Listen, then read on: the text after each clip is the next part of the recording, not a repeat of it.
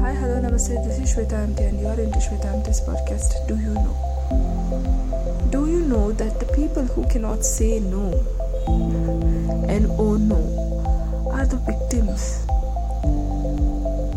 of getting, uh, what do you say, they're getting being jacked or hijacked or being trapped in some trouble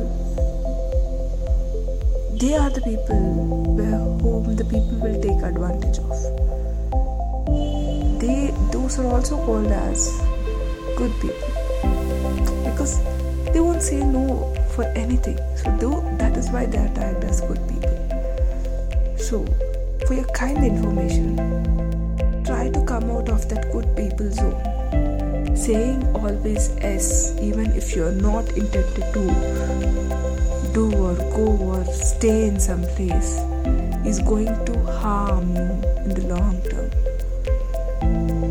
Try to say no. Try to come out of the good zone. Try to come out of the good people tag. It is not necessary to be always called as a good people. It is okay if people tell you again bad people.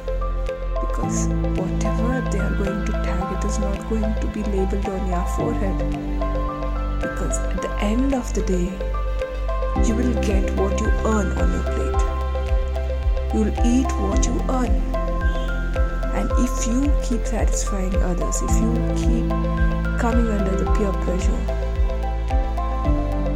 then you are be the biggest sufferer. Try to help the people who doesn't know how to say no that will be the biggest help for your friend, for your sister, for your brother.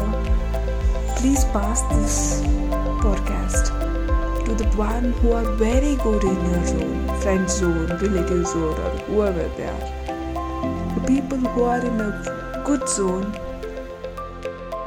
please be aware. People are taking advantage of you. People are taking you as granted.